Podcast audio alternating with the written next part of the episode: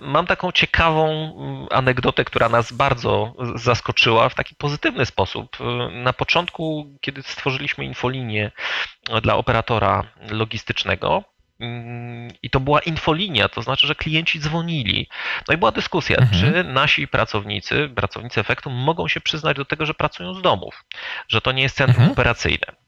No i klient tak na początku nie był zbyt do tego przekonany. Stwierdził, no jak możecie, to nie mówcie. No jak będą przyciskać ostatecznie, to tak, ale, ale jeżeli nie ma takiej potrzeby, e, to nie mówcie. No i po jakimś czasie, jak już ta infolinia zaczęła funkcjonować, mm, to któryś z naszych pracowników no, opowiadał taką sytuację, że owszem, klient zwrócił uwagę, że coś się zmieniło znacząco w jakości tej rozmowy. No więc się zaczął dopytywać ten agent, no ale co takiego się wydarzyło? Się zaczął zastanawiać ten klient. Już wiem, jakoś tak ciszej macie. W tym momencie on z ulgą odetchnął. A, bo wie pan, bo nam słuchawki nowe zamontowali. Słuchasz podcastu Klientomania. Odcinek 84. Przed mikrofonem Maciej Buś.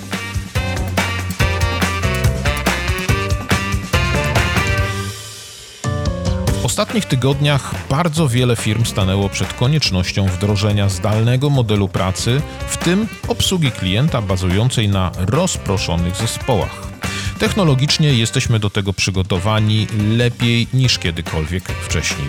Jednak same, nawet najdoskonalsze serwery, łącza, oprogramowanie i systemy nie wystarczą do zapewnienia obsługi, w której zakochają się klienci. Czego zatem brakuje? Do rozmowy o budowaniu obsługi klienta w oparciu o rozproszone zespoły zaprosiłem człowieka, który w ciągu ostatnich siedmiu lat stworzył już wiele takich organizacji. Co więcej, na co dzień nimi zarządza. Jest jedynym mi znanym człowiekiem, który naprawdę wie, o czym mówi w tym zakresie. Jest numerem jeden na mojej bardzo krótkiej liście rekomendowanych doradców i konsultantów w zakresie contact center. W tej rozmowie przeprowadzimy Cię przez cały proces tworzenia modelu obsługi klienta opartego na rozproszonym zespole pracowników, zarówno dla nowo tworzonej organizacji, jak i wdrożenia takiego modelu w już istniejących strukturach. Zmierzymy się z największymi obawami, jakie prawdopodobnie mogą się gnieździć w Twojej głowie. Między innymi, czy jest to bezpieczne, czy jest to zgodne z prawem, czy co się w końcu stanie, kiedy sąsiad urządzi za ścianą remont w godzinach pracy? To będzie dłuższa niż zwykle rozmowa, dlatego jej zapowiedź ograniczam do naprawdę niezbędnego minimum. Panie i panowie, zapraszam do wysłuchania rozmowy o najwyższej kaloryczności wiedzy i inspiracji. A moim gościem jest Michał Karzel. Dzień dobry, Michale. Cześć Macieju, witam cię. Przedstaw się proszę, powiedz, kim jesteś, czym się zajmujesz. Nazywam się Michał Karzel. Od no, już wielu lat zajmuję się branżą Call Contact Center. Na różnych stanowiskach pracowałem i przede wszystkim jako, jako menadżer branży Call Contact Center zarządzałem dużymi organizacjami mm, call center outsourcingowych, ale i też w in-house'ach. Pracowałem m.in. w Contact Center TPI, w Microsoftie, w Arvato. Od kilkunastu lat też prowadzę działalność doradczą można powiedzieć, że to w tej chwili jest główny mój e, kierunek mhm. takiego działania biznesowego.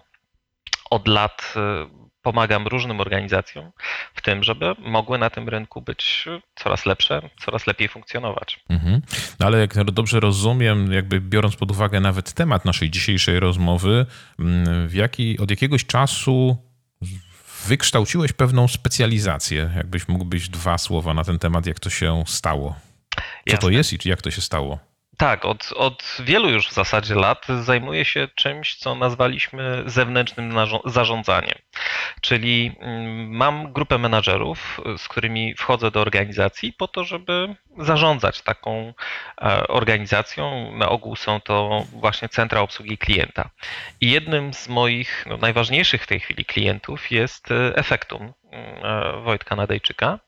E, jest to bardzo specyficzna firma, ponieważ w całości i od samego początku oparta o pracę zdalną.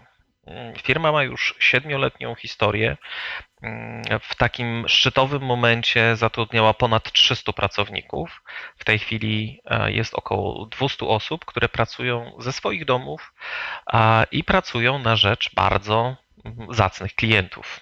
W związku z czym tak, siedmioletnie doświadczenie w zarządzaniu pracą zdalną, tym mogę się wylegitymować. I stąd też, no jak sądzę, moja obecność tutaj w naszej rozmowie. Słuchasz podcastu Klientomania. Tak, właśnie to jest nasz główny temat rozmowy, ale zanim do tego dojdziemy, to nie byłbym sobą, gdybym nie zapytał Cię o sakramentalne pytanie: czym ostatnio zachwycił Cię świat? Wiesz co, wiele jest rzeczy, które mnie zachwyca. Potrafię naprawdę zachwycać się jakimiś e, drobiazgami, drobinkami. A myślę, że taką rzeczą, która bardzo mocno moją uwagę zwróciła, to była myśl pewna, którą wyczytałem, słuchaj, na ścianie kliniki rehabilitacyjnej, mhm. która mówi, że jeżeli ktoś pracuje rękami, e, to jest robotnikiem. A jeżeli ktoś e, pracuje e, rękami i głową, no to jest swego rodzaju no, rzemieślnikiem. Natomiast jeżeli ktoś pracuje rękoma, głową i wkłada w to serce, to jest artystą. I tak sobie mhm. myślę, że ktoś, kto kocha, kocha swoją robotę, może stać się artystą w tejże dziedzinie. Wspaniała, wspaniała, wspaniała historia. Kupuję, pod, podkradam to. E, Michał, zaprosiłem Ciebie tutaj właśnie, żeby porozmawiać o pracy zdalnej i tak sobie przypomniałem taką historię sprzed bardzo wielu lat. To była jeszcze poprzednia dekada, czyli powiedzmy kilkanaście lat temu. E, ja wtedy miałem taki epizod w życiu, kiedy pracowałem, e, zajmowałem się e, e-learningiem. To było też coś w miarę nowego, natomiast była to nauka na odległość i wtedy byłem na jednej z konferencji, która była poświęcona telepracy. I podczas tej konferencji mówiono, jaka ta telepraca jest wspaniała, możliwa i tym podobne rzeczy. Z tym, że pokazywano głównie takich pracowników e, typu prawnicy, jacyś księgowi, którym się wysyłało pewną pracę, oni w domu oni ją realizowali, po czym e, oddawali efekt tej pracy. Natomiast mnie cały czas interesowało, w jaki sposób można by zapewnić obsługę klienta, dajmy na to, i czy to w ogóle jest możliwe, z perspektywy właśnie zdalnej, czyli nie siedząc w biurze, czy wtedy jeszcze to były czasy, kiedy były tak zwane kurniki, tylko z perspektywy właśnie takiej rozproszonej. Teoretycznie możliwości techniczne były. Natomiast wydaje mi się, że nie było do końca konceptu, jak tym zarządzać. Mam wrażenie, że dzisiaj jesteśmy w takim momencie, że możliwości techniczne są praktycznie nieograniczone, ale problemy pozostały tak samo.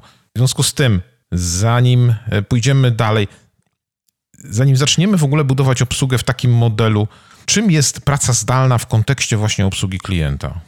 Wiesz, ja myślę, że tutaj warto jeszcze sobie uporządkować e, parę mhm. rzeczy na temat pracy zdalnej. Przede wszystkim my rozumiemy pracę zdalną bardzo różnie.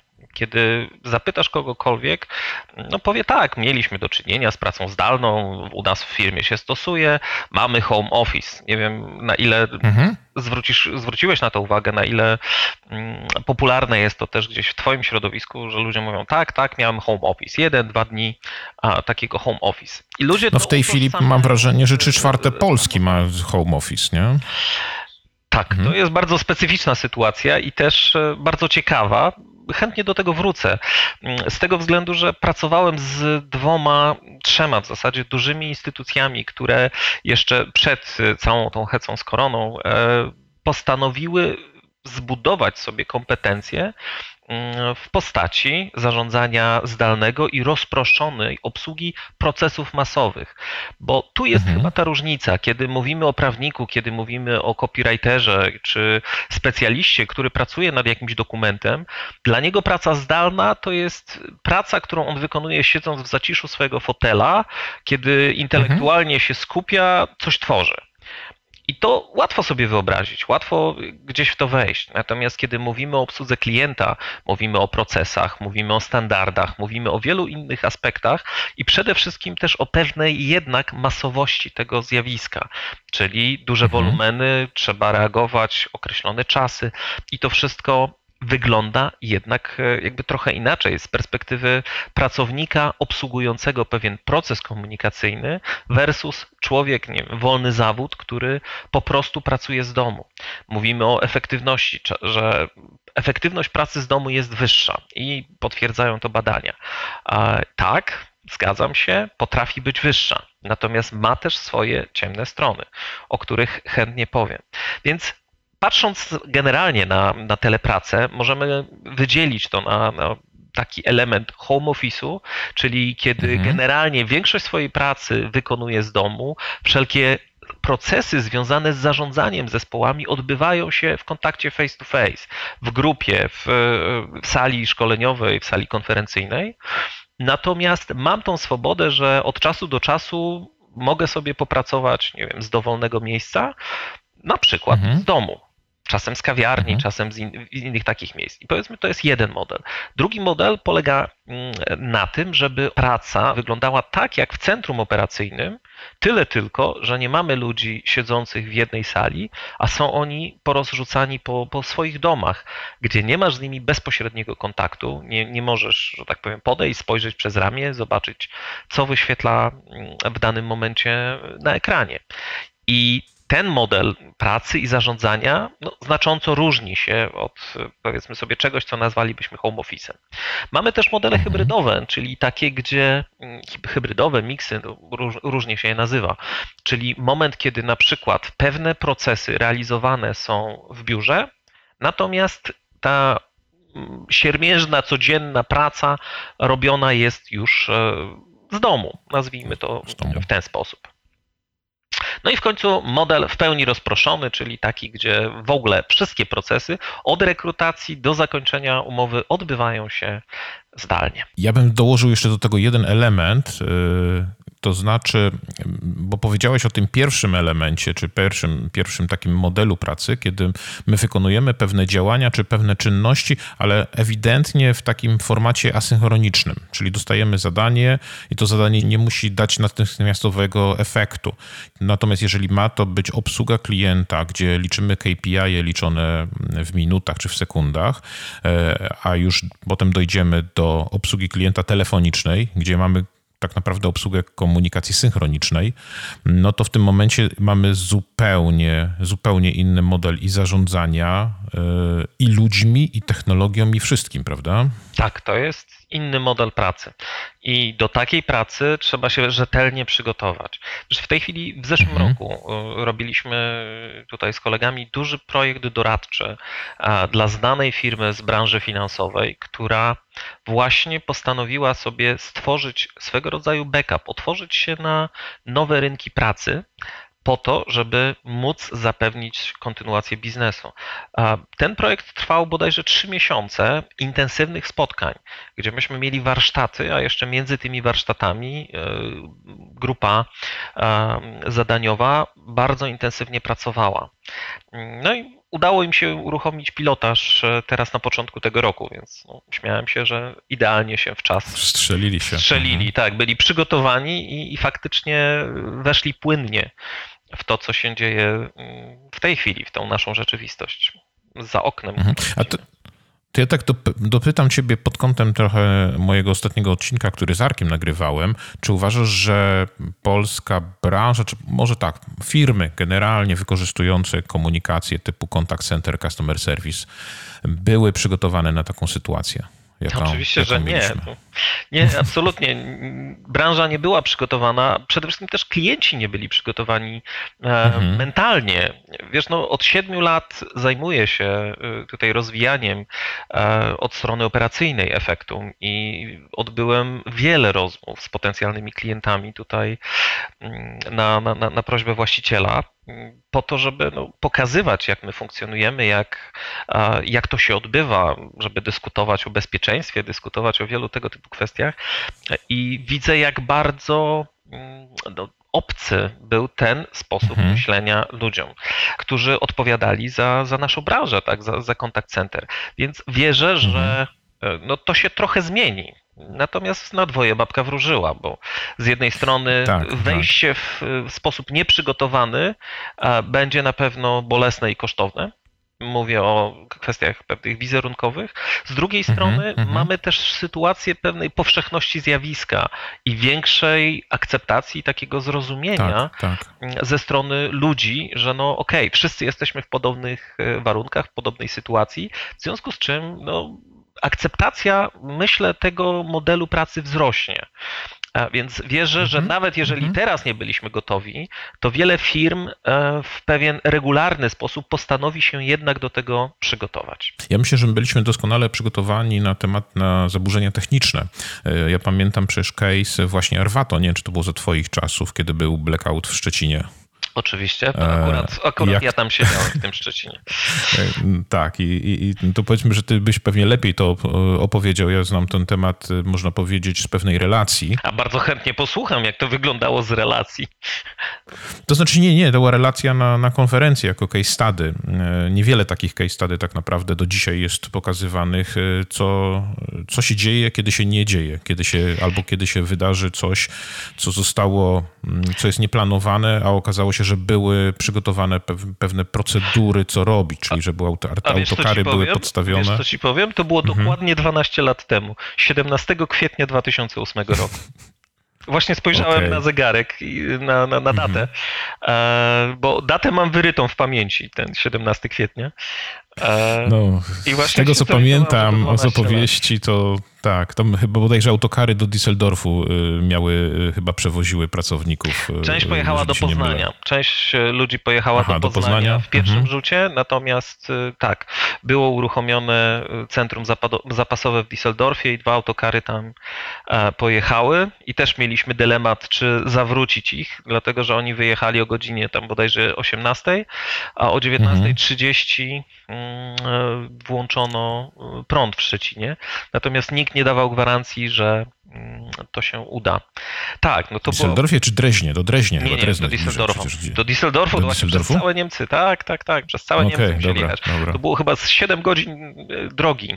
Natomiast faktycznie to, to, to był duży klient międzynarodowy, który miał tam swoje mhm. centrum zapasowe, czy dla niego było to centrum zapasowe utrzymane i faktycznie te wszystkie procedury się tam sprawdziły. Znaczy sprawdziły. No, pierwszą myśmy potem mieli bardzo ciekawy spod, szereg spotkań, gdzie wyciągaliśmy wnioski, co się udało, co poszło nie tak i jak zaktualizować ten business continuity plan. Natomiast tak, tak. myślę, że nikt nie jest gotowy na tego typu kataklizm, z jakim mamy teraz do czynienia. Teraz do czynienia. I nie, mhm, mówię, nie mhm. mówię już o kwestiach zdrowotnych, bardziej o kwestiach jakby gospodarczych i zablokowania mm, tutaj całego naszego społeczeństwa. To traktuję jako kataklizm, mhm. nie, nie samą epidemię. Dobrze. Wracamy do naszego, do naszego wątku. E, jesteśmy zatem w punkcie zero, tak? Czyli e, podejmujemy decyzję, że chcemy przygotować taki, taki plan, taki projekt stworzenia albo sobie backupu, albo wręcz zmiany modelu pracy. W związku z tym spróbujmy zastanowić się, od czego należy zacząć, chcąc zorganizować lub przerzucić się na taką formę organizacji obsługi. Jeżeli dobrze rozumiem, mówimy o takiej sytuacji niemalże idealnej, a nie w momencie, kiedy wybuchł granat i wszyscy musimy się prze, przenieść. To znaczy, wiesz co, ja wychodzę z założenia, że ta sytuacja, którą my mamy w tej chwili, która była przez ostatni miesiąc, powiedzmy, to nie był czas na wprowadzanie takich projektów e, odpowiedzialnych, nazwijmy to, w sposób mhm. odpowiedzialny. To było gaszenie pożarów. Dlatego ja też nie, jakby starałem się w moich gdzieś tam, czy nawet nagrywam, nagraniach podcastów, nie przygotowywać materiałów, jak to w tej chwili należy działać, bo tak na dobrą sprawę mądrych ludzi na to, jakby od, pod tym względem nie ma, bo nikt tego, czegoś takiego nie przeżył. Mówimy o tym, o nazwijmy to w miarę normalnych warunkach, czyli ktoś e, wpada na pomysł, e, albo buduje obsługę klienta, którą dopiero planuję, bo to jest nowe przedsięwzięcie, ale mam pomysł taki, że nie chcę tego robić w, oparciu o stacjonarną obsługę z różnych powodów, albo chcę zmienić ten model, na przykład mam mało, no bo powiedzmy, że w tej chwili mamy, może się zmieni rynek pracownika, czy rynek pracodawcy versus rynek pracownika, będzie większa podaż pracowników na rynku, no ale powiedzmy, że wyspecjalizowanych pracowników w danym mieście może być za mało, w związku z tym rozpatruję mm, stworzenie struktury roz rozproszonej, gdzie kompetencje jestem w stanie pozyskać z różnych innych miast, nawet krajów. Mhm. E, wiesz co, to jest model powiedziałbym idealny i to jest taki model pracy, który mm, też e, wspierałem i, i przy okazji e, projektów doradczych, więc faktycznie mamy wypracowany mhm. pewien schemat wejścia w to, zanurzenia. I od powinniśmy zacząć z wizją końca, jak, jak zawsze. Czyli pierwszym mhm, mhm. ważnym pytaniem w tym zakresie jest, po co nam to? Dlaczego chcemy robić to w modelu e, jakby rozproszonym? Co nas jakby do tego pcha, co chcemy dzięki temu osiągnąć. To jest bardzo ważne pytanie, dlatego że będziemy mogli przyjąć zupełnie inne środki e, dojścia tak, i zrealizowania tego celu, jeżeli chcemy obniżyć koszty, jeżeli chcemy e, zabezpieczyć ten biznes, jeżeli chcemy otworzyć się na inne mhm. rynki pracy, więc w zależności od celu a to jest jakby pierwsza rzecz, dyskusja na temat y, celu. Po co nam jakby taki model telepracy? Mhm. Drugim e, mhm. krokiem, którym e, trzeba się zająć, któremu trzeba się przyjrzeć, to jest kwestia procesów, które będziemy mieli e, obsługiwać w ramach danej pracy zdalnej. Tak? Dlatego, że nie każdy proces jest stworzony pod pracę zdalną. Ja już zostawiam kwestie czysto prawne, typu kwestie y, dostępności danych wrażliwych, bezpieczeństwa tych danych, zabezpieczeń, innych tego typu rzeczy. Czasem czysto procesowo wygodniej jest pewne rzeczy realizować jednak y, gdzieś w biurze. Więc robimy mhm. przegląd procesów, żeby zobaczyć, które z tych procesów możemy realizować w modelu rozproszonym, a które musimy realizować y, w jakimś biurze. Potem tworzymy taką mapę, tak, tak zwany master proces, gdzie y, linkujemy sobie te wszystkie procesy, żeby zobaczyć, jak one ze sobą współpracują, a jakby to wpływało na pracę zdalną. Myślę, że warto tutaj podkreślić jeden istotny element.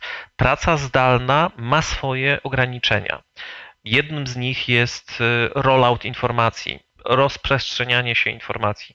Ono jest dłuższe w, w pracy zdalnej. Mhm. I tutaj, mając tego świadomość, y, sytuacja, gdzie mamy dużą zmienność y, informacji, gdzie wiecznie musimy dostarczać jakichś nowych informacji, które muszą być przetwarzane i aktualizowane i tak przekazywane klientom, y, no taki model telepracy nie jest niemożliwy, ale jest dużo trudniejszy. On będzie bardziej mhm. wymagający mhm. dla ludzi. Więc wtedy warto się zastanowić, czy to jest na pewno idealny model. Natomiast mhm. ja twierdzę, że wszystko da się E, zorganizować, nawet e, lettershopy, bo to nad tym też żeśmy pracowali, gdzie wtedy po prostu musimy troszkę ten proces zmodyfikować, tak żeby w jedno miejsce wpływały te rzeczy, je się skanowało i wtedy jakby dalsza część szła w stronę jakby obróbki elektronicznej. I tak, dopiero na mhm. tym etapie dochodzimy do technologii. Także najpierw cel, potem procesy. Tak naprawdę my musimy wiedzieć, co my mamy do zrobienia i dopiero do tego dobieramy mhm. technologię. To jest, no, powiedziałbym, naturalny proces dochodzenia do tego. Niemniej, jeżeli go zaburzymy, no to mogą nam wyjść różne, różne kwiatki. Dobra, Michał, to ja musiał się tutaj zatrzymać na chwileczkę, jeżeli jesteśmy przy celach. To jakimi celami czy jakimi pobudkami najczęściej kierują się inicjatorzy tego typu projektów? No i tutaj mamy wiele różnych pobudek. Pierwsza u e, mojego największego w tej chwili klienta, czyli w efektu, to była kwestia wyjścia do pracowników, którzy mają problem z przyjściem do ciebie. A, czyli mhm. mówiąc wprost, e, efektum zatrudnia wyłącznie osoby z niepełnosprawnościami różnymi niepełnosprawnościami, w tym również ruchowymi. E, co oznacza, że ci ludzie mają kłopot z tym, żeby codziennie do tego biura mm, się stawić. E, często jest też problem, żeby tak dostosować biuro, żeby oni mogli mm, tam e, swobodnie funkcjonować. Więc w przypadku efektum powodem jakby uruchomienia pracy zdalnej było dotarcie do pracowników, żeby mogli mhm. oni tam funkcjonować. Innym z e, powodów, jednym z klientów, z którym pracowałem, była kwestia zabezpieczenia rynku pracy, e, czyli rozszerzenia obszaru, na którym rekrutujemy. Dlatego, że miasto, okay. w którym oni funkcjonowali, w którym mieli centra, a mieli ich bodajże ze siedem, mm, te miasta były bardzo mocno już wydrenowane, jeżeli chodzi o pracowników. Tam zaczynała się walka o, o, o pracowników poprzez podkupowanie, tak, poprzez zwiększanie pensji, świadczeń i tak dalej. I ludzie mm, no, gdzieś e, się też wypalali, dosyć szybko rotowali.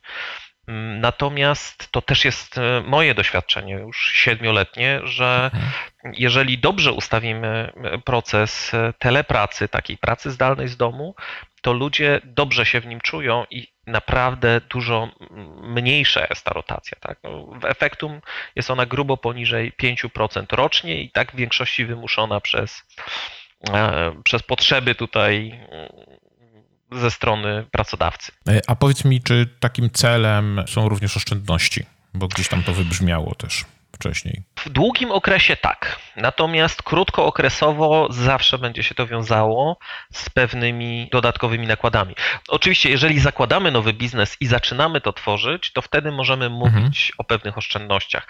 Natomiast też jest inna specyfika tworzenia czegoś od podstaw, a trochę inna wynoszenia pewnej już zorganizowanej e, obsługi klienta, już funkcjonującej. To ma pewne aspekty prawne związane chociażby z umowami o pracę, zmianą mhm. tego trybu pracy, ale też e, pewnymi przyzwyczajeniami, mindsetem menedżerskim, tym, że mamy zrekrutowanych ludzi, których chcieliśmy widzieć tutaj w pracy. Oni nie zawsze muszą mieć warunki do tego, żeby móc świadczyć tą pracę z domu. E, więc może się okazać, że te nakłady będą dosyć znaczne. Czasami będziemy musieli zdublować infrastrukturę. Więc i z takim klientem też e, pracowałem, z firmą z branży farmaceutycznej, która chcąc zabezpieczyć, mm, jakby gdzieś tam się w takiej e, perspektywie postanowiła otworzyć sobie tą pracę zdalną jako kanał. Oni już od dwóch czy trzech lat działają. E, wiem, że mają ponad 50 osób e, mhm. w modelu rozproszonym. Natomiast no, koszty jakby inwestycji e, na pewno nie dawały szybkiego zwrotu. Myśmy to rozliczali dość dokładnie, więc tak naprawdę ten projekt się zwracał gdzieś dopiero w trzecim roku.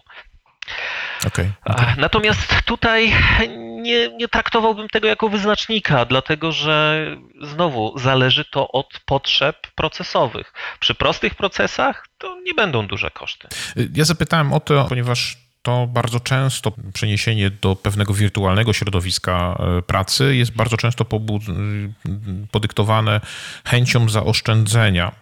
I z moich obserwacji jest tak, wynika, że wcale to nie jest takie, takie proste i oczywiste, że, że jeżeli my to pozwolimy ludziom pracować w domu, to będzie taniej.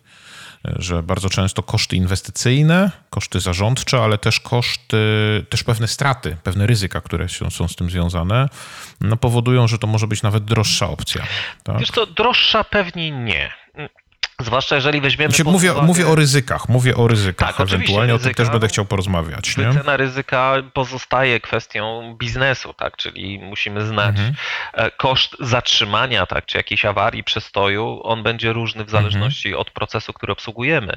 Mm, natomiast y, tak, bezwzględnie nie da się tego robić y, jak to ładnie się mówi, po taniości, e, jeżeli chce mhm. się to robić e, dobrze, tak? Dlatego, że no, nadal to są systemy, nadal to jest kwestia zarządzania. Tutaj czasami ten span of control, czyli ilość osób, którymi możemy się zaopiekować, jest trochę mniejsza, więc koszty y, zarządzania możemy mieć ciut wyższe. Więc faktycznie y, kwestia budżetowania tego ma istotne znaczenie, trzeba się dobrze temu przyjrzeć, natomiast jest to bardzo indywidualny mm, aspekt. Natomiast popatrzą, jeżeli popatrzymy na mm, ceny y, najmu powierzchni, nie wiem, w centrach miast, e, mhm. no to wtedy faktycznie mamy na czym oszczędzać. Klientomania. Ręczymy za słowa. Okej, okay, dobra. Czyli tak, mamy, można powiedzieć, strategiczne założenia. Wiemy po co, wiemy co chcemy zrobić, mamy zrobione procesy. Co dalej? Jakie będą nam potrzebne narzędzia, może ludzie? Jaki, co, co musimy przygotować, jakie będą kolejne kroki? E, okej, okay. to jest, e, powiedziałbym, proces. Teraz mamy kwestię mm, ułożenia tych procesów docelowo, jak one mają wyglądać mhm. w modelu e, rozproszonym. Dużą wagę przykładamy do do tego, jak ma wyglądać rozpoczęcie i zakończenie pracy. Sam model operacyjny, powiedziałbym, on w zarządzaniu operacyjnym różni się kilkoma aspektami, o których e, na pewno porozmawiamy. Natomiast to nie jest aż tak e, znacząca różnica. Natomiast wiele dyskusji, i to przy każdym z projektów, było dotyczących kwestii rekrutacji, E, podpisania umowy, onboardingu, szkoleń wstępnych i takiego wdrożenia człowieka w pracę. No i potem kolejne dyskusje, jak ma wyglądać rozwiązanie umowy o pracę, jak mają wyglądać wszelkie kwestie formalne, obiegu dokumentów pracowniczych. To, to jest rzecz, którą no, na nowo trzeba przeprocesować y, z mhm. organizacjami, które już funkcjonują, no, albo zdefiniować, jak one mają y, wyglądać momencie, w którym to jest nawet kwestia, wiesz, przeliczenia czasu, nakładów czasowych, tak? Bo w no momencie, kiedy mówimy mhm. o podpisaniu umowy o pracę, no to zapraszamy człowieka na rekrutację, umawiamy się z nim, ok, w porządku, przechodzisz, proszę bardzo, zapraszam jutro na podpisanie umowy i w zasadzie mamy pracownika. Natomiast jeżeli zdecydujemy się na model w pełni wirtualny, to w momencie, w którym e, potrząsamy sobie prawicami, tak, i mówimy, tak, my chcemy tego pracownika, to my mówimy, OK, to my teraz wysyłamy do Pana e, skierowanie na badanie lekarskie. Proszę się zorientować, gdzie w najbliższej tam okolicy może Pan takie e, badanie przeprowadzić. Trzeba mhm. podpisać umowę z jednostką medyczną, która przeprowadzi takie badanie. I ten proces nam się wydłuża. Po prostu zabiera on czas, więc dwa tygodnie od momentu, e, tak, bierzemy pana, do momentu rozpoczęcia pracy, to jest takie bezpieczne, powiedziałbym, mhm. bufor, bezpieczny bufor. I tu jeszcze nie mówimy o szkoleniach, tylko mówimy, mówimy generalnie o, o tym, pracy. żeby on, o rozpoczęciu pracy. Mhm. Tak, więc e, faktycznie zmieniają się te, tego typu wskaźniki. Natomiast możemy tym zasterować, bo możemy przyjąć e, inną koncepcję, czyli taką, że rekrutację robimy w obszarze na przykład e, komunikacji podmiejskiej, nie wiem, pół godziny czy, czy do godziny drogi mm, od miejsca, do którego rekrutujemy. I tam też będzie mhm. się odbywało szkolenie z jedną z firm, z którą pracowałem, tak właśnie taki model wypracowaliśmy, że y, oni rekrutację ograniczają tylko do takich tam gmin ościennych. Tak jak powiedziałem, tam bodajże 40 minut czy do godzina mm, komunikacją miejską i podmiejską dotarcia do centrum. Bo to jest standard, który gdzieś ludzie akceptują, tak, że godzinę mogą do biura dojeżdżać. I wtedy. Czyli ten początek jest, jest stacjonarny w tym konkretnym projekcie, tak? W tym konkretnym projekcie tak przyjrzeliśmy się szkoleniom, przyjrzeliśmy się procesowi wdrożenia i wyszło na to, że to będzie najlepsze rozwiązanie, tak? dlatego że przełożenie mhm. tak skomplikowanego szkolenia na model w pełni zdalny no byłoby bardzo drogie drogie w perspektywie jakby wdrożenia pracownika czasu, mhm. jaki musielibyśmy go utrzymywać, zanim stałby się produktywny. Mhm. Stąd podkreślam to, jak ważny jest cel i jak ważne są procesy, po to, żeby ustalić to, jak będziemy tą obsługę realizować i jaką technologię do tego dobierzemy. Okej, okay. i tutaj z tego wynika też, że nie tylko procesy te operacyjne, to znaczy procesy już konkretnie biznesowe, czyli to, co konkretnie będzie się działo, ale też procesy wewnętrzne, tak. organizacyjne. Tak. Jak mhm. najbardziej. Tutaj absolutnie zmienia nam się tak jak powiedziałem, no, w zależności od przyjętego wariantu, ale zmienia nam się praktycznie każdy aspekt naszej działalności. Od rekrutacji po sam proces wdrożenia pracownika, czyli podpisania umowy, e, szkoleń obowiązkowych, potem mamy szkolenia już merytoryczne, Potem mamy proces mhm. tego wdrożenia pracownika do pracy, onboardingu, gdzie on też wymaga gdzieś dodatkowej opieki. Ale oprócz tego procesy supportowe, chociażby takie jak wsparcie IT, jak kwestie mhm. E, konfiguracyjne dotyczące sprzętu, czy powierzenia sprzętu, czy pracy na sprzęcie powierzonym, czyli e, takiej pomocy w odpowiednim dokonfigurowaniu własnego komputera, tak żeby ta współpraca była możliwa. To jest kwestia mhm. weryfikacji weryfikacji już na etapie rekrutacji mm, miejsca, z którego będzie pracował pracownik, technologii, którą on dysponuje. Więc wiele takich aspektów się pojawia, które my musimy sobie rozpisać, które możemy, musimy sobie mm, tutaj zaplanować. Przewidzieć. I przewi mhm. przewidzieć i e, zaplanować, jak będziemy z nimi e, postępować które rzeczy mają być po stronie pracownika, a które rzeczy są po stronie, no i teraz której z komórek organizacyjnych. Prosta rzecz chociażby jak weryfikacja mm, y, internetu, tak? przepustowości internetu mhm. Mm, u mhm. potencjalnego nowego pracownika. Mogą to robić ludzie z działu IT, ale równie dobrze mogą to robić przeszkolone osoby, rekruterzy którzy odbędą odpowiednie przeszkolenie, wiedzą na co mają zwracać uwagę i wiedzą, które parametry i wartości są ok, a które nie. Więc znowu dyskusja na ten temat, co będzie e, lepsze, co będzie efektywniejsze pod względem kosztowym. To jest często mhm. kwestia zmiany regulaminów e, pracy. To jest kwestia zmiany regulaminów wynagradzania w zależności od tego, czy mówimy o korporacji, która ma wszystkie rzeczy skodyfikowane, czy mówimy o mniejszej firmie, która jest, powiedziałbym, bardziej elastyczna i takie rzeczy jest w stanie mm, przepracować. Czasem jest to kwestia dyskusji ze związkami zawodowymi e, i uzyskania gdzieś tutaj zielonego światła. Więc e, faktycznie, w zależności od sytuacji firmy, tych rzeczy do przeprowadzenia jest dużo. Zatrzymajmy się może przy samym etapie rekrutacji. Pomijając kwestie merytoryczne, czyli czy dany pracownik nadaje się do tej pracy, to wspomniałeś też o jego warunkach pracy, czyli przepustowości internetu, o warunkach w ogóle, gdzie ta praca miała być wykonana. W jaki sposób odbywa się weryfikacja tych elementów?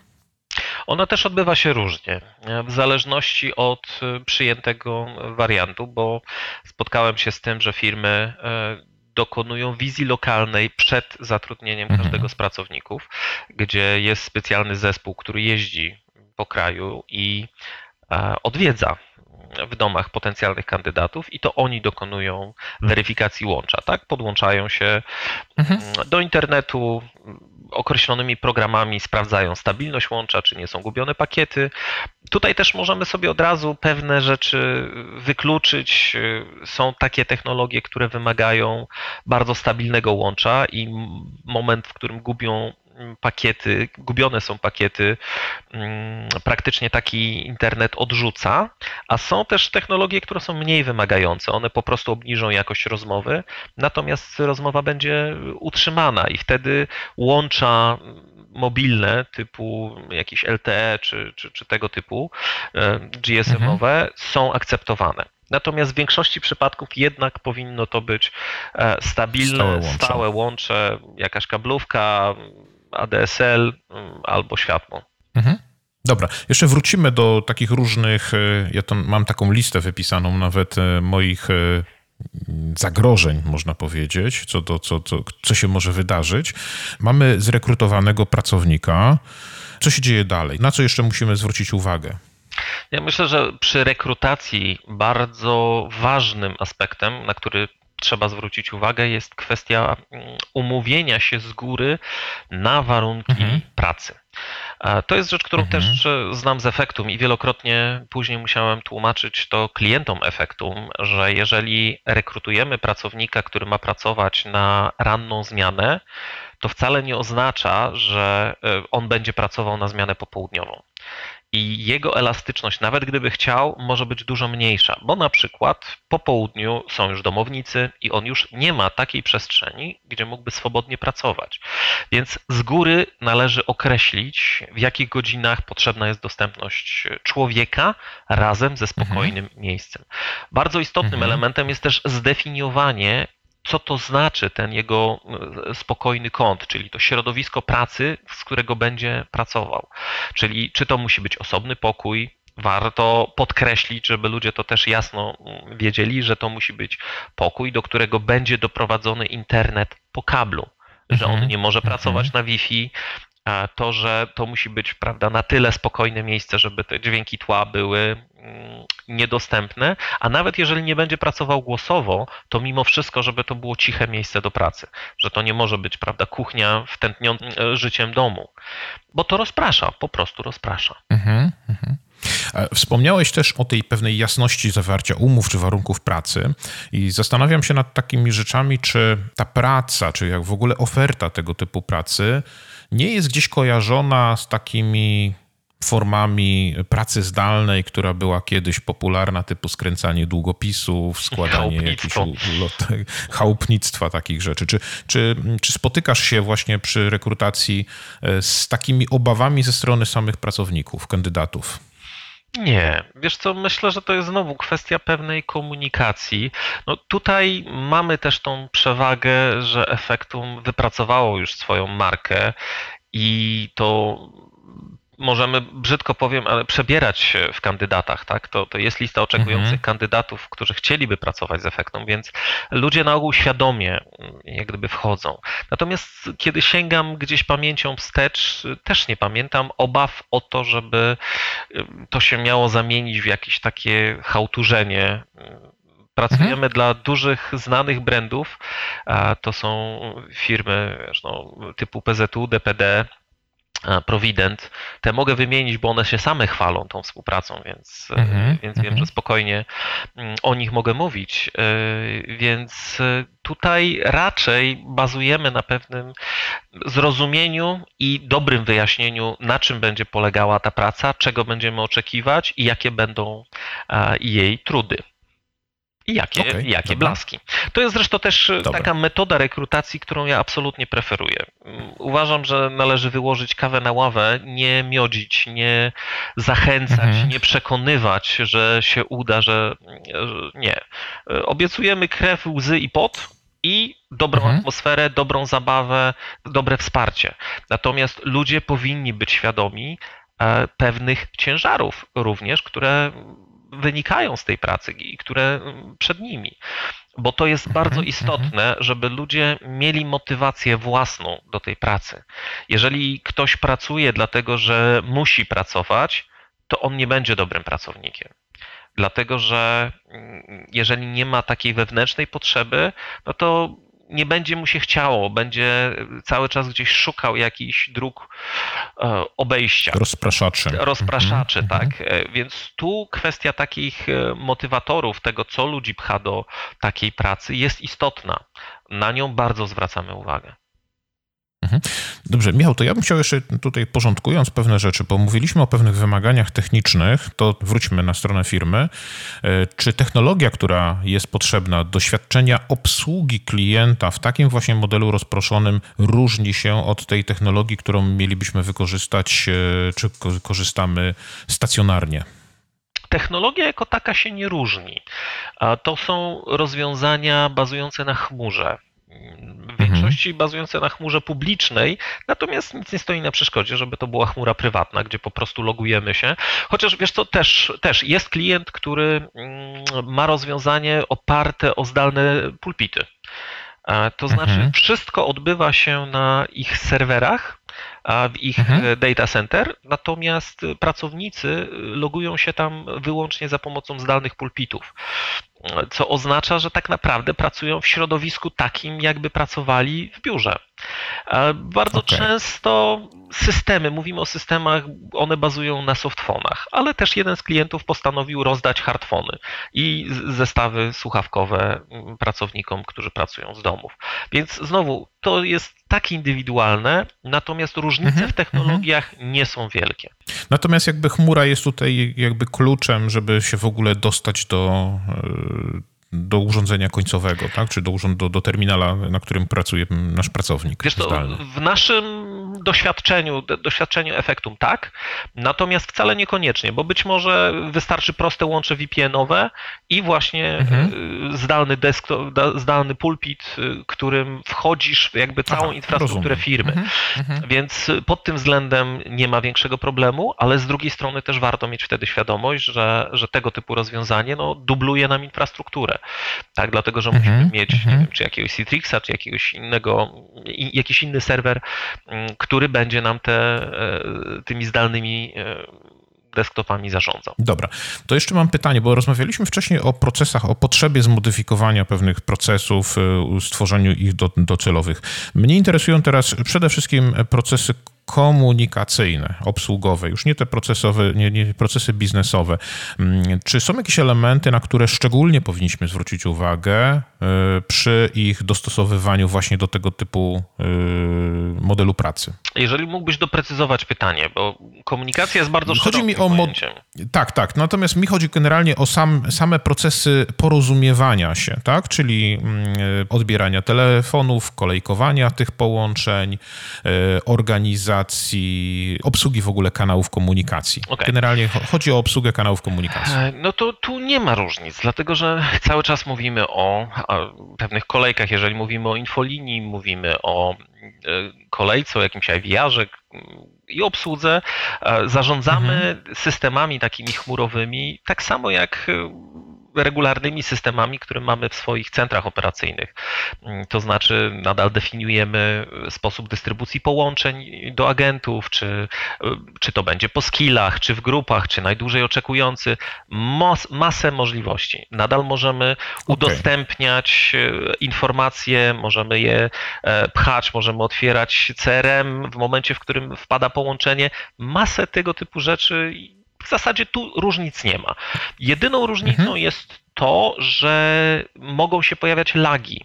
To znaczy, że zanim e, tak komputery się skomunikują, wyśle i to się nam wyświetli, e, będzie to trwało odrobinę dłużej, no, w milisekundach, tak, ale jednak dłużej mhm. niż e, gdybyśmy byli, prawda, no, mniejszą odległość od centrum, od serwerowni. Natomiast pod względem obsługi nie będzie tutaj różnicy. Dobrze. To ja nie byłbym sobą, muszę trochę powki- wkładać kij w mrowisko, wybacz. Zacznijmy od kwestii technicznych. E, co zrobić, kiedy zepsuje się komputer? Nie wiem, w dzielnicy, mieści, jest awaria prądu, internet padnie e, i tak dalej. Co się wtedy dzieje? I tutaj dochodzimy do, do kwestii, powiedziałbym, z dwóch stron. Pierwsza to będzie kwestia prawna, Druga to będzie kwestia mhm. techniczna i w zależności od przyjętego rozwiązania, w zależności od tego, czy pracujemy na sprzęcie powierzonym, czyli takim, który jest własnością pracodawcy, który użyczył mhm. klientowi, to jest jakby jeden wariant. Drugi wariant jest taki, kiedy to pracownik ma zapewnić sobie własny sprzęt, który jest niejako dzierżawiony mhm. Y, od tego pracownika. I wtedy mamy radykalnie różną sytuację gdzieś pod względem prawnym. No bo tak naprawdę, e, jeżeli jest awaria komputera, który jest e, własnością pracodawcy, no to oczywiście e, jest to przestój w pracy niezależny od pracownika, za które należy mhm. się wynagrodzenie.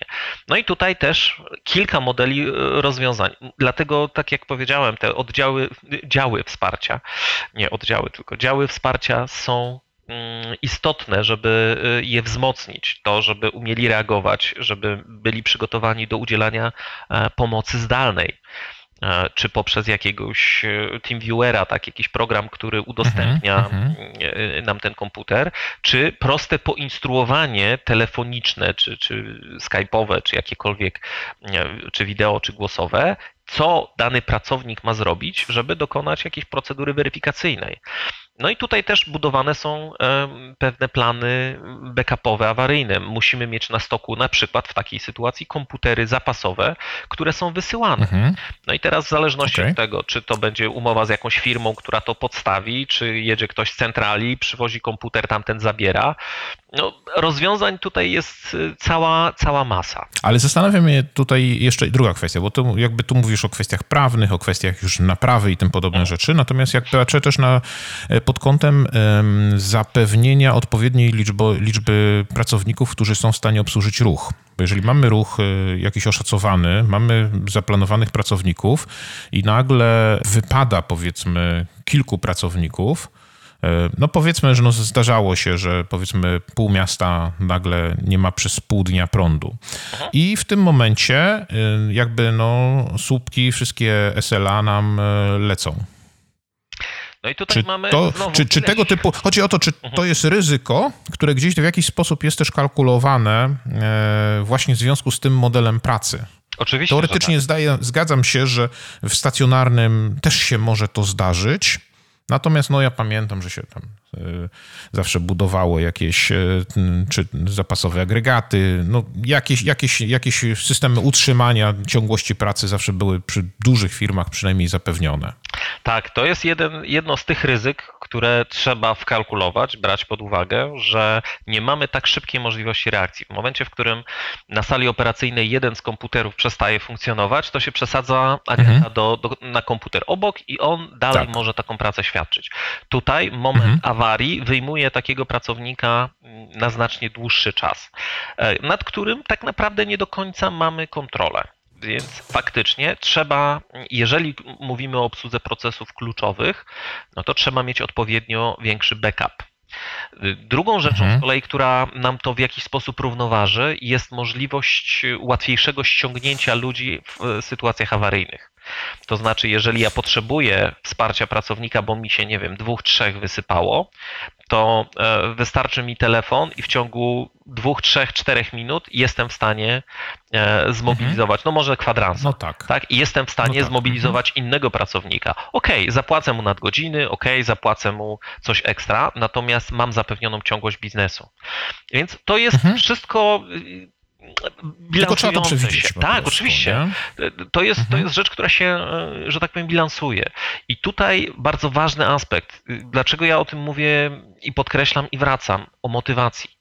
Ludzie powinni, a wręcz muszą się czuć zaangażowani w ten projekt, żeby chcieli Cię wesprzeć, chcieli zareagować.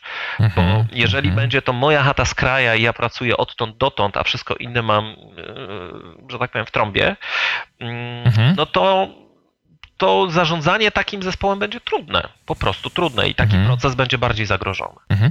A powiedz, no dobra, to następne takie pytanie to jest, co z jakością rozmów? E, no bo powiedzmy w tej chwili nawet rozmawiamy przez Skype'a, mamy w tej chwili taki czas, że internet, w ogóle sieci internetowe są, są dociążone, mam wrażenie, i co jakiś czas e, ten internet najzwyczajniej w świecie pada. Jak to wygląda w kontekście właśnie takiej zorganizowanej, profesjonalnej e, obsługi klienta w, w rozproszonym modelu? Modelu? Powiedziałbym, że w niczym się nie różni od tej rozmowy, którą my prowadzimy tutaj, bo zwróć uwagę, że mhm. agent, który pracuje z domu, e, łączy się z takim centrum, które już jest wpięte, tak? Data center jest wpięte do sieci e, tej Normalnej. ramowej mhm. E, w mhm. sposób, powiedziałbym, taki sam jak wszystkie inne call centra w tym kraju i na świecie. Co oznacza, że tak mhm. naprawdę mówimy tylko o tej cienkości połączenia. Ostatniej mili, tak, nie? No można, można to nazwać ostatniej mili czyli połączenia ja, e, sam system tak, call centrowy. Więc tutaj różne rzeczy mogą się dziać. Oczywiście mogą być chwilowe problemy z internetem. Wiesz, no, ostatni miesiąc pokazuje, że no, te, te rzeczy się zdarzają i ludzie, jeżeli chcą, mhm. się po prostu porozumieją. No okej, okay, powiedzą, dobra, to ja pana, pana nie słyszę, to skontaktujmy się za chwilę ponownie, albo będą Rozumiem. mówić wolniej, będą mówić dokładniej, poproszą o powtórzenie. Natomiast mam taką ciekawą mm, anegdotę, która nas bardzo zaskoczyła w taki pozytywny sposób. Na początku, kiedy stworzyliśmy infolinię dla operatora logistycznego, i to była infolinia, to znaczy, że klienci dzwonili. No i była dyskusja, mhm. czy nasi pracownicy, pracownicy efektu mogą się przyznać do tego, że pracują z domów, że to nie jest centrum mhm. operacyjne. No i klient tak na początku nie był zbyt do tego przekonany. Stwierdził, no jak możecie, to nie mówcie. No jak będą przyciskać ostatecznie, to tak, ale, ale jeżeli nie ma takiej potrzeby, e, to nie mówcie. No i po jakimś czasie, jak już ta infolinia zaczęła funkcjonować, mm, to któryś z naszych pracowników no, opowiadał taką sytuację, że owszem, klient zwrócił uwagę, że coś się zmieniło znacząco w jakości tej rozmowy. No więc się zaczął dopytywać ten agent, no ale co takiego się wydarzyło? Się zaczął zastanawiać ten klient. Już wiem, jakoś tak ciszej macie. W tym momencie on z ulgą odetchnął. A, bo wie pan, bo nam słuchawki nowe zamontowali. No i temat, że tak powiem, został gdzieś tam wypłaszczony. Myśmy się ucieszyli, że mhm. pięknie z tego wybrnął. Natomiast faktycznie no, mhm. zaskoczyło nas to w sposób niebotyczny, bo my tego już nie słyszymy, my na to nie zwracamy uwagi, natomiast klienci to rejestrują. W call center jest wieczny szum w tle. Jest głośno. Nie tak, da się tak, tego tam, wytłumić. Tam... Dobrze, my tam cuda robimy, tak? Jakieś pianki, niepianki, pochłaniacze dźwięków, białe szumy, a mimo wszystko i tak ten szum rozmów w tle słychać. W rozmowach domowych mhm. tego praktycznie nie ma. I to jest zmiana jakościowa. Więc owszem, mogą się mm, prze, pojawić, tak, jakieś, e, jak, czasem jakieś echo, czasem inne tego typu rzeczy. Mm, natomiast mhm. to jest mhm. po prostu troszkę inna specyfika rozmowy. Powiedziałbym, że mam też takie doświadczenie, kiedy przechodziliśmy na mm, łącza VoIPowe w call center, tak? Rezygnowaliśmy za jedynek w takich regularnych, normalnych call centrach, to te mhm, same mhm. problemy się pojawiały, jakie teraz mówimy o pracy w modelu rozproszonym. E, czyli właśnie mhm. od czasu do czasu echo. Zrywanie rozmów jest dużo rzadsze, powiedziałbym, a w każdym razie na pewno nie częstsze mm, niż w takim regularnym call center. Więc pod tym względem nie różni się to. Są, wiesz, jakieś y, plusy i jakieś minusy i one się mniej więcej równoważą.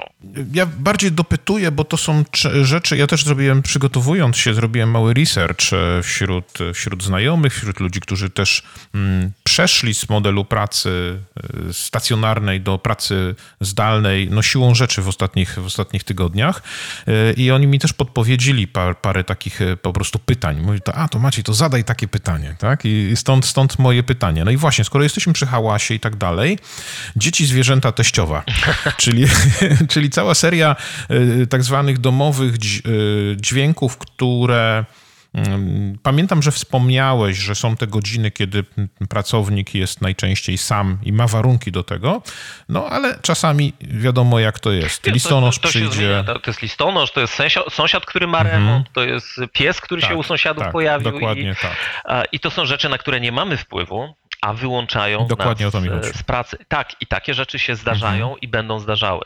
I tutaj nie ma dobrego rozwiązania. I, i mhm. znowu, pracując z firmami, które szykowały się do takiego wyjścia, patrzyliśmy, jakie jest ich podejście do tego. W większości no, to było 3 lata temu i w zeszłym roku, więc to jeszcze nie było tej otwartości i takiego zrozumienia, mhm. że można wykonywać tą samą pracę pracując z domu. No i mieliśmy całą sesję, taką całodzienny warsztat poświęcony na tym, jak sobie z takimi niestandardowymi sytuacjami radzić. I tu trzeba ludzi do tego przygotować. Nie wolno ich z tym zostawić, no bo będą panikować, będą szukać mhm. rozwiązań, które mogą być poza standardem, który chcielibyśmy tutaj prezentować. Więc warto sobie taki katalog zbudować, przede wszystkim oprzeć pewne wartości, tak? Czy komunikujemy to, że pracujemy z domu, czy nie. Oczywiście mhm, obowiązkiem mhm. pracownika, i to trzeba też podkreślać, powtarzać i przypominać, jest zapewnienie spokojnego i cichego e, obszaru pracy. Miejsca. Miejsca mhm, do pracy, tak, bo, bo to jest obowiązek pracownika, ponieważ tak się umówiliśmy na samej rekrutacji i to postawiliśmy jako ważny warunek pracy. Jeżeli tego nie ma, to jest to naruszenie mm, e, realizacji umowy. I myślę, że to też warto sobie od razu jakby jasno powiedzieć. I oczywiście będziemy podchodzić do tego ludzko, tak, po ludzku, bo, bo może być to często niezależne od takiego pracownika. Natomiast jeżeli go na trwałe wyłączy, no to taką umowę koniec końców i tak będzie trzeba rozwiązać, jeżeli on nie może takiej pracy świadczyć. Ewentualnie jest mhm, drugi, mhm. drugi wariant, że w sytuacji, w której nie może świadczyć tego mm, od siebie z domu, może przyjechać do biura i tam w takim centrum, przy jakimś hot desku, taką pracę świadczyć. I taki wariant też wypracowaliśmy. Ale wracam do, do opowieści mhm. o tych niestandardowych sytuacjach i o jej liście, gdzie wylistowaliśmy sobie faktycznie mhm. całą kilkadziesiąt różnych e, potencjalnych możliwych sytuacji, które mogą się e, wydarzyć od zasłabnięcia, złego samopoczucia, jakichś problemów takich e, na poziomie dźwięku, braków merytorycznych, po no właśnie takie nietypowe wtargnięcie dziecko, pies, mamo, ała, inne takie. Mm, no i e, wiesz, to, to, był warsztat, w związku z czym po wylistowaniu mhm. byli tam też trenerzy, byli menadżerowie. No, słuchajcie, no, ma, mamy sytuację, wpada nagle do pokoju dziecko, nie, słychać jakieś łubudu i wpada do pokoju dziecko krzycząc mama! No i co robimy? No i wypracowaliśmy jedną podstawową rzecz, że dopóki klient nie zapyta, to udajemy, że nic się nie stało, że, że nic się nie wydarzyło. No dobra, ale, że to u niego. Tak, ale, ale klient pyta, a co to było? No i co z tym robicie? Mhm. No i ten jeden z trenerów tak mhm. patrzy, patrzy, patrzy. Pani też to słyszała? I myśmy wszyscy ryknęli śmiechem. No i faktycznie zrobiło nam to dzień. I, mhm. i, I, cały warsztat jakby poszedł trochę w tą stronę, tak? No ale wtedy też mówimy, no okej, okay, takie rzeczy się zdarzają, przepraszam, muszę zakończyć teraz rozmowę, oddzwonię albo przekieruję pana do kolegi, koleżanki. I tutaj też uczulamy E, ludzi, uczulamy menadżerów, żeby z kolei pracowali ze swoimi mm, agentami, ze swoimi pracownikami, że są różne sytuacje i oni mają e, możliwość zareagowania w różny sposób. Jeżeli nie wydarzyło się nic tragicznego, gwałtownego, takiego, co wymaga natychmiastowego opuszczenia, że tak powiem, tego miejsca pracy, to mogą e, przełączyć do kolegi, mogą poinformować, przeprosić, obiecać, że odzwonią, rozłączyć się. No ale są też takie sytuacje, że po prostu zostawiają wszystko i lecą, tak? No jak nagle słyszysz łobudu i płacz, nie wiem, dziecka mhm. E, gdzieś w tle, no to nie znam osoby, która by spokojnie dokończyła rozmowę, tak? Mhm. E, zwłaszcza jeżeli gdzieś gdzieś tam nic, żadnych innych dodatkowych y, dźwięków nie ma, więc tak, takie rzeczy się mm, będą zdarzały i to jest kwestia czystej statystyki, one po prostu muszą się wydarzyć wcześniej czy później mhm. i warto y, ludzi szykować do tego i też dać im tą informację, że my wiemy o tym, że takie rzeczy będą i że my to akceptujemy akceptujemy. To jest ważne, żeby ludzie nie, nie próbowali tego ukryć, nie próbowali tutaj mm, źle się z tym czuć, tak? nie, nie, nie musieli się z tym źle czuć, e, no tylko wiedzieli, jak w danej sytuacji reagować i co więcej, żeby to zgłaszali. Bo wyobraź sobie taką sytuację, kiedy dostajesz od pracownika informację, że coś takiego się wydarzyło, rozłączyłeś klienta, zostawiłeś go.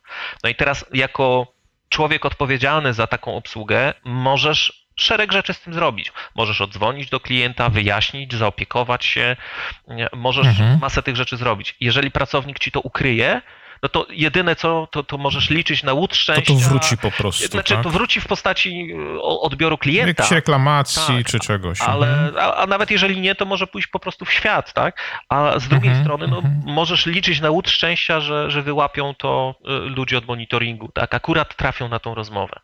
Tutaj szalenie istotnym aspektem, i znowu do tego wrócę, jest praca z ludźmi, żeby oni się nie bali i żeby czuli tą odpowiedzialność mm, i nie bali się tego, że jeżeli się podzielą taką informacją, która jest potencjalnie, e, e, powiedziałbym, no, nieprzyjemna, mm, mhm. żeby chcieli się mimo wszystko nią podzielić.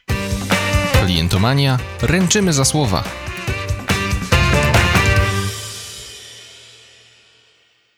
Wiesz co, tak słucham, jak to mówisz o tych przygotowaniach i mam taką refleksję, nie wiem na ile się zgodzisz z nią, że ta praca, czy przygotowanie do tej pracy, nie tylko w kontekście merytorycznym, ale właśnie w kontekście takich kompetencji miękkich, takich przekonań, postaw, powoduje, że ci ludzie są lepiej przygotowani niż mm, pracownicy stacjonarni. Są ta, a, a z kolei ta obsługa jest bardziej naturalna, tak czuję. Trudno mówić o moich doświadczeniach z taką obsługą jako klienta, ale tak sobie to wyobrażam, że ta obsługa na koniec dnia jest dużo bardziej naturalna i przyjazna, może. Nawet jeżeli może być, e, choć nie podejrzewam, mniej merytoryczna. Nie, no powiedzmy, bardziej chodzi mi o te aspekty takiej interakcji między ludźmi. Wiesz to trudno mi być tutaj sędzią niejako we własnej sprawie. Ja oczywiście, o, oczywiście będę e, bronił tej tezy, że praca zdalna może być pracą bardzo jakościową. Ciężko mi mhm. tutaj porównywać, czy ona jest lepsza, czy ona jest gorsza, czy, czy lepiej. Tutaj trzeba by to zostawić ocenie klientów, jak oni, jak oni to odbierają. Bardziej chodzi o to, że przywiązujecie dużo wagi do tych elementów, które bardzo często są pomijane, pomijane na tak. to się tu w normalnych, standardowych chciałem, modelach. Do tego chciałem wrócić, e, punktu, który gdzieś poruszyłeś, że e, różni się to, że aspekty miękkie w zarządzaniu telepracą są dużo ważniejsze niż mhm. w takim e, zarządzaniu salą operacyjną. Ciężko mi, wiesz, to, to, to nawet nie brzmi dobrze, że one są dużo ważniejsze, bo w moim przekonaniu, no to te miękkie elementy zarządzania są kluczowe wszędzie. Natomiast o ile mhm. da się je pracując w sali operacyjnej, niedociągnięcia jakoś przykryć i nadrobić e, tym właśnie, że jesteśmy wszyscy wspólnie i że, że tak powiem, możemy e, pewne rzeczy wyprostować, o tyle niedociągnięcia menedżerskie w zarządzaniu e, telepracą widać natychmiast. I widać w mhm. najgorszy możliwy sposób, ponieważ one się odbijają na ludziach. Mm, I tu w ogóle inny mindset jest potrzebny takiego, takiego menadżera. Człowiek, który dobrze zarządza salą operacyjną, który potrafi zmobilizować, docisnąć ludzi, mm, ale robi to w sposób, powiedziałbym, taki nakazowo rozdzielczy, nie będzie dobrym mhm. menadżerem, o ile nie zmieni tego sposobu, nie będzie dobrym menadżerem do zarządzania pracą zdalną. Temat zarządzania zespo zespołem jest w ogóle tutaj, wydaje się, być kluczowy poza aspektami procesowymi i tak dalej, ale mam jeszcze jedno pytanie dotyczące tych, można powiedzieć, e, takich wyzwań. E, to są wszystkie kwestie prawne. Czy w ogóle są jakieś regulacje opisujące taką pracę, czy limitujące w ogóle taką formę pracy? Zacznijmy może od tego. Wiesz co, to jest bardzo trudny temat. Ja myślę, że nie chciałbym mocno w niego wchodzić, dlatego że nie mamy dobrych regulacji prawnych, które mm, mhm. można by uznać za wspierające ten model pracy. W kodeksie mm, pracy pojawiły się zapisy dotyczące pracy zdalnej, które pewne rzeczy nam regulują, natomiast y, nie poszła ta zmiana kompleksowo. To znaczy, mm, to jest przeniesienie pracy, którą znamy z biura, z centrum mhm. obsługi klienta do zmiana miejsca wykonywania pracy, o tak bym powiedział. I wiesz, i spotkałem się naprawdę z przeróżnymi absurdami e, na rynku, gdzie Państwowa Inspekcja Pracy oczekuje od pracodawcy, który zatrudnia człowieka w modelu pracy zdalnej, tego, że będzie dostarczał środki higieniczne, papier toaletowy i mydło mhm, do jego mhm, łazienki, dlatego mhm. że tak mówi e, kodeks, tak, że to po stronie pracodawcy jest zapewnienie środków czystości w miejscu pracy, a miejscem pracy jest dom. No jest to absurd. Jest regulacja, która mówi o tym, jak przepisy BHP, tak? Tutaj nie ma żadnej e, jakiejś rozsądnej e, regulacji dotyczących BHP. Nie ma dobrze zdefiniowanego wypadku w czasie pracy. Czy jeżeli w czasie mhm. przerwy człowiek pójdzie naparzyć sobie herbaty i zaparzyć sobie herbaty i e, w tym czasie obleje się wrzątkiem, czy to będzie wypadek w czasie pracy, czy nie? No, był w kuchni. Kuchnia nie jest miejscem świadczenia pracy. I tutaj mhm. dyskusji może być milion. I każda inspekcja pracy, każdy sąd będzie decydował odrębnie według swojego postrzegania, widzi się, według swojej, e, swojego rozumienia mm, przepisów ponieważ one mhm. niestety są sprzeczne. Słyszałem o tym, że ma się pojawić jakaś ustawa o pracy z domu. Nie pracy zdalnej, tylko pracy z domu. A przepraszam, jeszcze jest jeden ważny aspekt, y, który mi umknął, a który, o którym chciałbym powiedzieć, a mianowicie y, praca mhm. zdalna traci swoją szaloną atrakcyjność, mm, którą mogłaby mieć, gdyby nie obowiązek y, ciągłości pracy, to znaczy ciągłości dnia pracy. Nie masz mhm. możliwości, pracując na etacie, rozłożenia swojej pracy na 3 godziny rano i 5 godzin po południu z jakąś rozsądną przerwą w międzyczasie. Kodeks pracy na to nie pozwala, ponieważ jeżeli zacząłeś o godzinie 8, to musisz tam te 7 czy 8 godzin w sposób ciągły, czyli od 8 do 16 e, to jest twój czas pracy. Jeżeli w tym czasie miałeś przerwę, a pracujesz mhm. od godziny tam 16 do 19, to masz dzień pracy zaliczony plus 3 nadgodziny. Więc nie daje okay. to ciągle jeszcze nasz kodeks pracy nie daje takiej elastyczności, która aż się prosi, żeby mhm. właśnie uelastycznić, żeby nadal móc realizować, tak, nie więcej niż 8 godzin e, w trybie gdzieś tam dobrowolnym, ale jednak z większą elastycznością e, takiego czasu. I to byłoby i dobre dla pracowników, e, i dla pracodawców. Natomiast tych regulacji ciągle brak. To jeszcze chciałbym potwierdzić, czy mm, Umowa o pracę jest tutaj w formule, w tym modelu pracy wymagana, czy też dopuszczane są inne formy zatrudnienia? Nie, absolutnie dopuszczalne są inne formy zatrudnienia. To tutaj posługujemy się pełnym wachlarzem, takim jak, okay. jaki mhm. mamy. Natomiast y, w modelu e, pracy zdalnej umowa o pracę też może funkcjonować. Jest wtedy umowa o pracę zdalną. Podpisuje się taką umowę. No i tutaj też są różnice kodeksowe, że jeżeli podpiszesz umowę o pracę zdalną z nowo zatrudnionym pracownikiem, no to jest on zatrudniony e, w modelu telepracy, pracuje z domu i nie masz obowiązku wystawienia mu biurka w swoim biurze. Natomiast jeżeli przenosisz pracownika, który był pracownikiem zatrudnionym u ciebie w biurze, przenosisz go do telepracy, to on w każdej chwili może mhm. zażądać przywrócenia go do pracy w biurze. I nie ma od mhm. tego sprzeciwu. Więc no, jakby różnice prawne są. Okej, okay. to jest jeszcze jedna kategoria pewnie obaw też. E, to jest bezpieczeństwo danych. Jak sobie z tym radzicie? No, to jest znowu osobna kategoria i, i historia mhm. na, na, na wiele godzin e, dyskusji. Natomiast y, ja już od wielu lat, to jeszcze za czasów, kiedy zarządzałem tymi stacjonarnymi, wielkimi e, centrami, takie wiesz, no, największe centrum, którym zarządzałem, miało ponad 1300 osób. E, I powiedziałbym, że dostępność do informacji e, poufnych i niejawnych, myślę, że była tam w takim samym stopniu jak w modelu pracy rozproszonej. Więc mamy różnego rodzaju zabezpieczenia. Mamy zabezpieczenia techniczne, ale mamy też zabezpieczenia prawne. I myślę, no mhm. plus świadomość ludzi. I myślę, że, że tutaj powinniśmy zastosować miks tych trzech.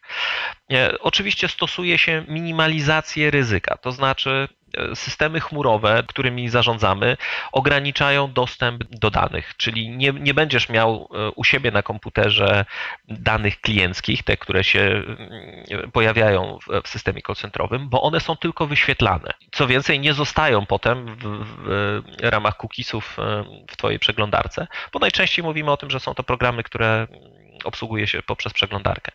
Więc e, tylko wyświetlasz te dane. One nie są przechowywane nigdzie indziej poza data center, w którym jest e, twoja, twoje rozwiązanie call centrowe.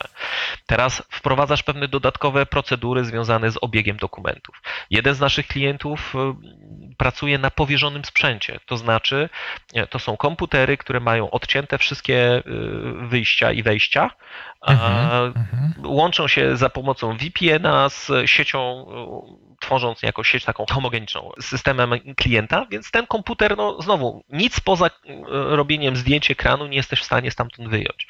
Zdalne pulpity to samo. Masz zablokowaną możliwość kopiowania tego, co się dzieje e, i przeniesienia na swój komputer. Więc to są takie, powiedziałbym, techniczne rzeczy. Drugą stroną jest kwestia organizacyjno-prawna. To znaczy szkolimy ludzi, pokazujemy im, jakie są zagrożenia, jakie są konsekwencje mm, i oni też podpisują zobowiązania, tak? łącznie z obowiązaniami cywilnoprawnymi e, dotyczącymi jakby ich działań.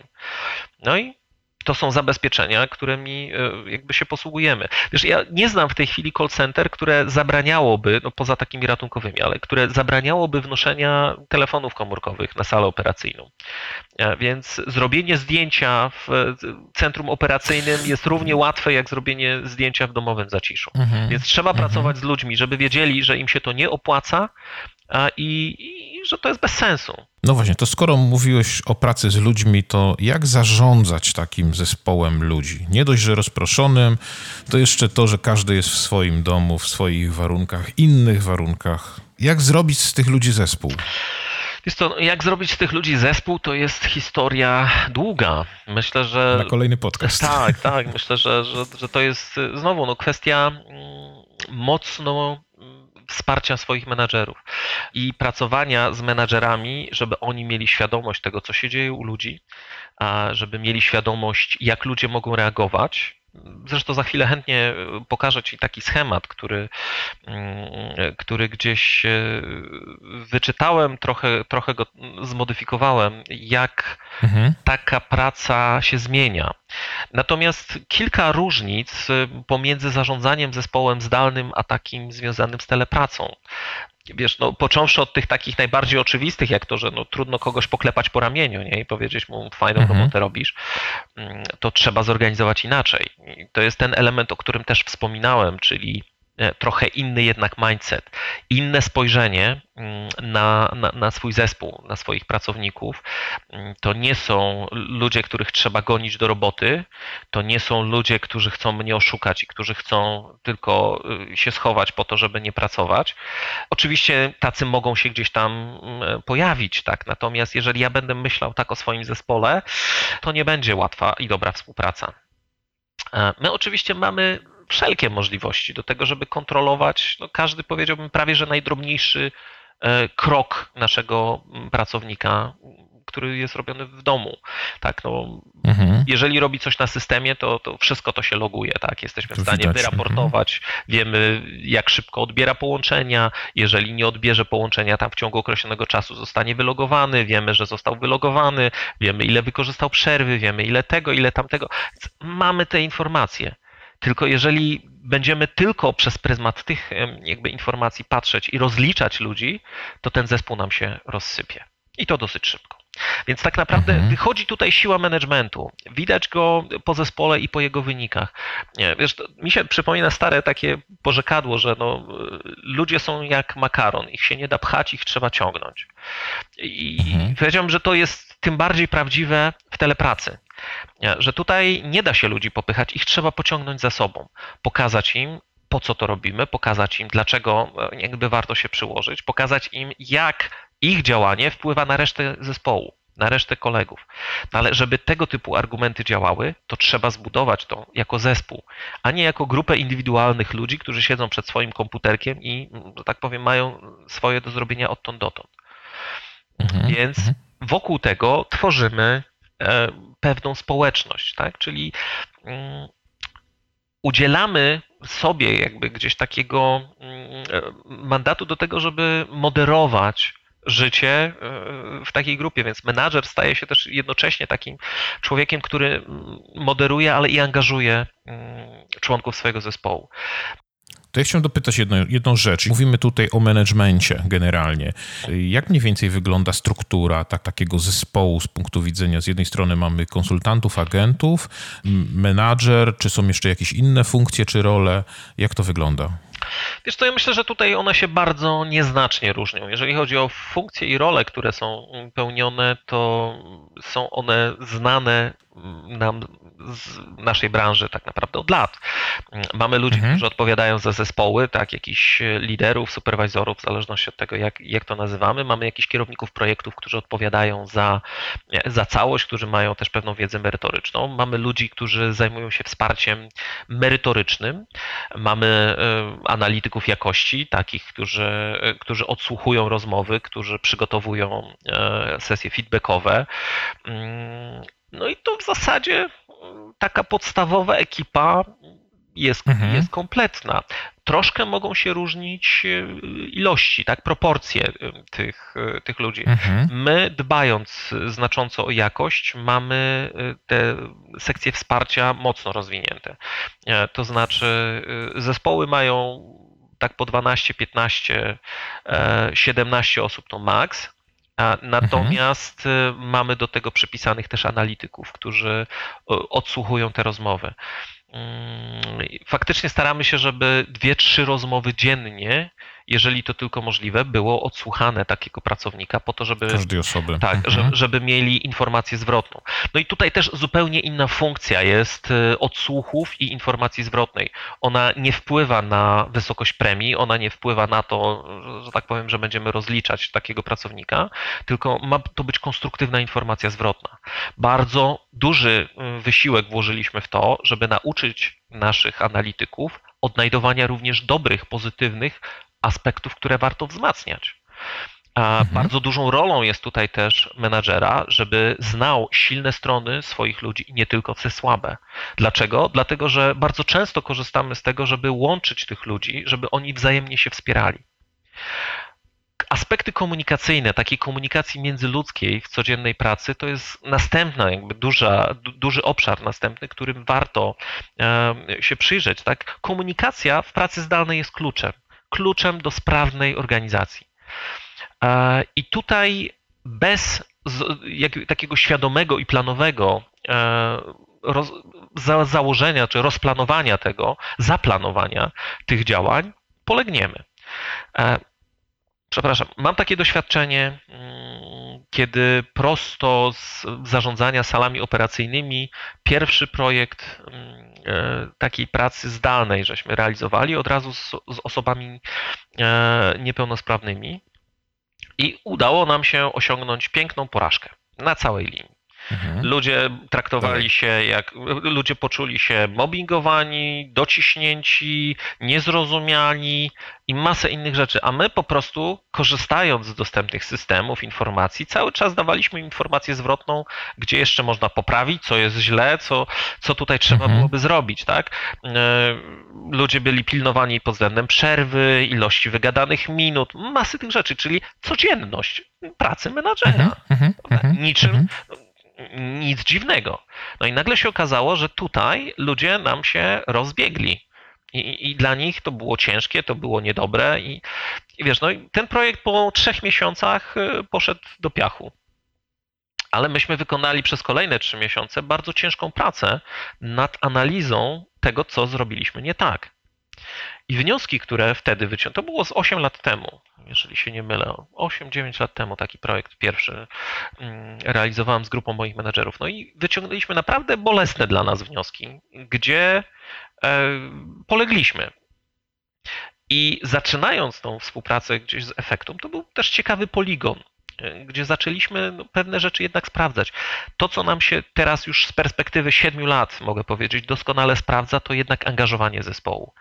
E, ludzie mhm. muszą się czuć potrzebni, muszą się czuć częścią tego zespołu e, i oni bardzo chętnie wezmą od nas część obowiązków po to, żeby wejść jakby i, i pełnić rolę w zespole. E, I takie też żeśmy E, rolę im rozdawali, tak? Zaczęliśmy ich angażować w to, żeby, nie wiem, pilnować przerw, pilnować spotkań, prowadzić niektóre spotkania od czasu do czasu, dzielić się swoimi doświadczeniami, to znaczy tymi pozytywnymi e, i, i, i tymi trudnymi, jeżeli tylko mm, chcieli. Tutaj jest pewna, mhm. pewna dobrowolność, ale to, to są te same zasady, tyle tylko, że myśmy przewidzieli na to czas. Każdego dnia mniej więcej pół godziny dnia pracy całego zespołu jest przeznaczone na tego typu rozmowy. I to jest czas pracy. Rozumiem, że to jest w ramach jakiejś takiej telekonferencji, tak? Tak, to są, to są najczęściej telekonferencje. teraz wiesz, ja tych zespołów mam siedem różnych, więc y, oni sobie mhm. dowolnie to organizują, w zależności od potrzeb, od projektów. Y, w niektórych projektach mamy to zorganizowane tak, że y, o poranku na, na rozpoczęcie i zakończenie dnia są krótkie odprawy. Mhm. Takie kick-off i, i tulenie na dobranoc, jak to ładnie nazywają. E, I to jest jakby taki element. Mamy tam, gdzie, gdzie mamy infolinię, my ją obsługujemy w określonym zakresie czasowym, natomiast y, w grudniu na przykład re, realizujemy ją ciąg, w sposób ciągły, a mimo wszystko te półgodzinne spotkania się odbywają. To są półgodzinne mhm, odprawy, gdzie mhm. ludzie mają taką możliwość zrzucenia swoich emocji też trochę, tak? Powiedzenia, że o kurde, ciężko jest, o kurde, klient na mnie nawrzeszczał, to, śmo, owo, że się wydarzyło. To jest, wiesz, to taki trochę jak w zarządzaniu kryzysem debriefing, czyli możliwość mhm. podzielenia się, uwspólnienia doświadczenia. Się okazuje, że to nie tylko na mnie ten klient nawrzeszczał, że klienci w ogóle są jacyś tacy teraz bardzo roszczeniowi, że no o, święta idą, każdy chce dostać swoją paczkę i się wkurzają, tak? I, i to zrzuca z ludzi e, pewien ciężar. Kolejną rzeczą jest to, że my e, słuchamy rozmów na bieżąco, jesteśmy w stanie wyłapywać pewne błędy, wyłapywać pewne rzeczy, które trzeba odświeżyć. I oni na bieżąco dostają informację zwrotną, codziennie. Nad czym trzeba popracować, co jeszcze trzeba mhm. E, zmienić.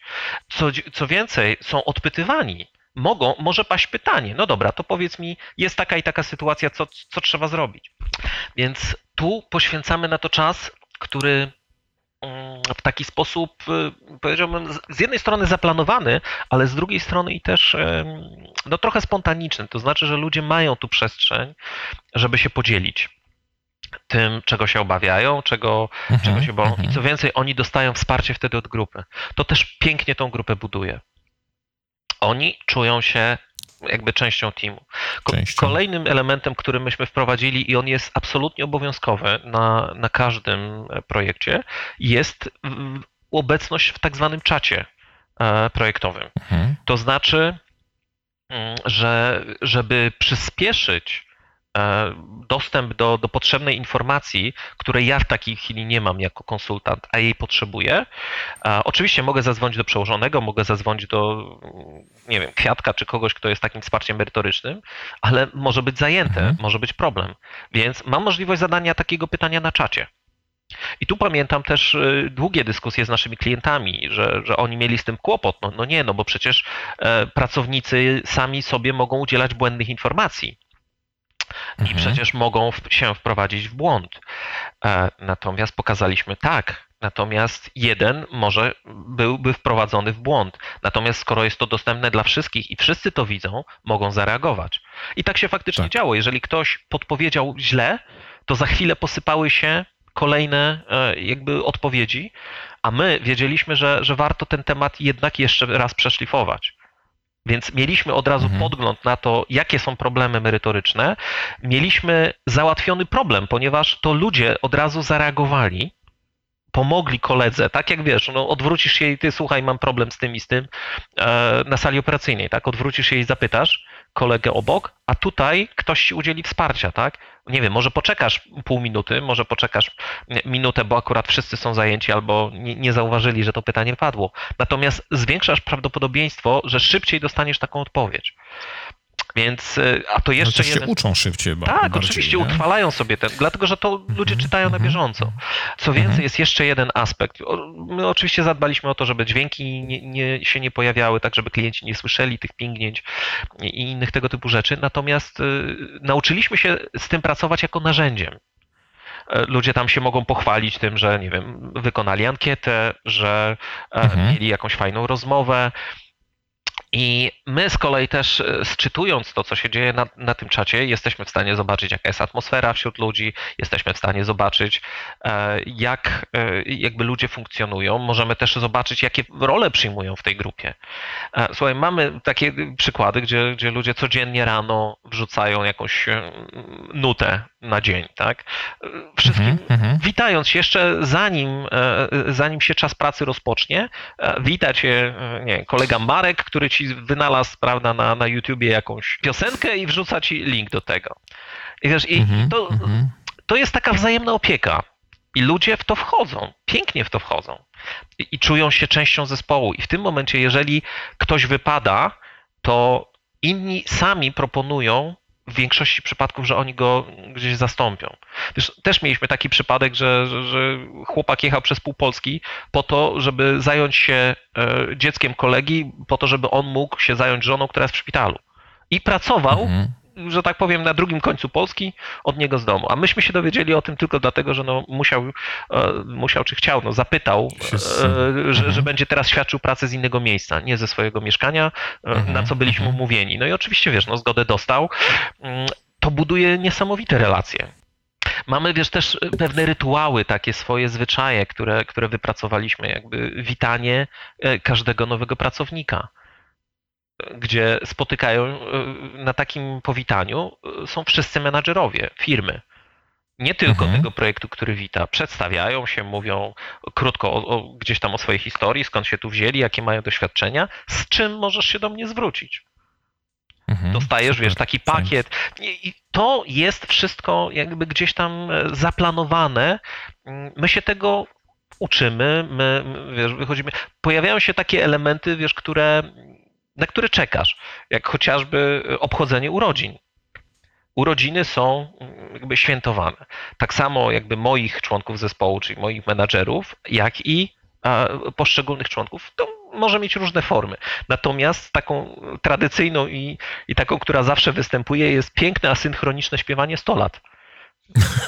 Wiesz, nie da się tego synchronizować, więc na początku jeszcze ludzie próbowali tych parę lat temu, żeby to wyszło jakoś mhm. ładnie, a już parę lat temu doszliśmy do wniosku, że piękno tkwi w tej asynchronizacji. W tej asynchronizacji. teraz po prostu mhm. ludzie improwizują, wiesz, tam i jadą. I to jest no, niesamowite przeżycie kiedy słyszysz i kiedy uczestniczysz jakby w czymś takim.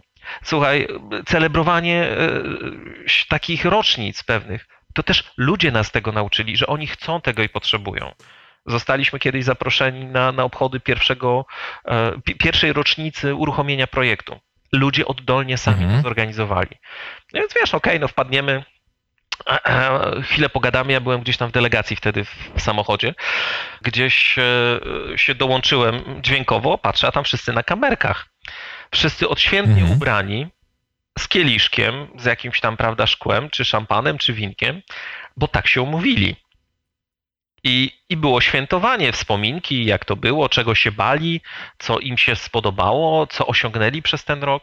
Więc Wiesz, i to się odbywa wirtualnie. Ja wiem, że kilka moich zespołów takich ma założoną osobną grupę czatową, tak zwane wieczorne piwo. I oprócz tego, że oni się mhm. gdzieś tam na tych naszych oficjalnych czatach spotykają, to y, kumplują się i spotykają wirtualnie jeszcze wieczorami. To jest budowanie y, zespołu, a rolą szefa jest tutaj nie przeszkadzać. Oczywiście śmieję się, tak?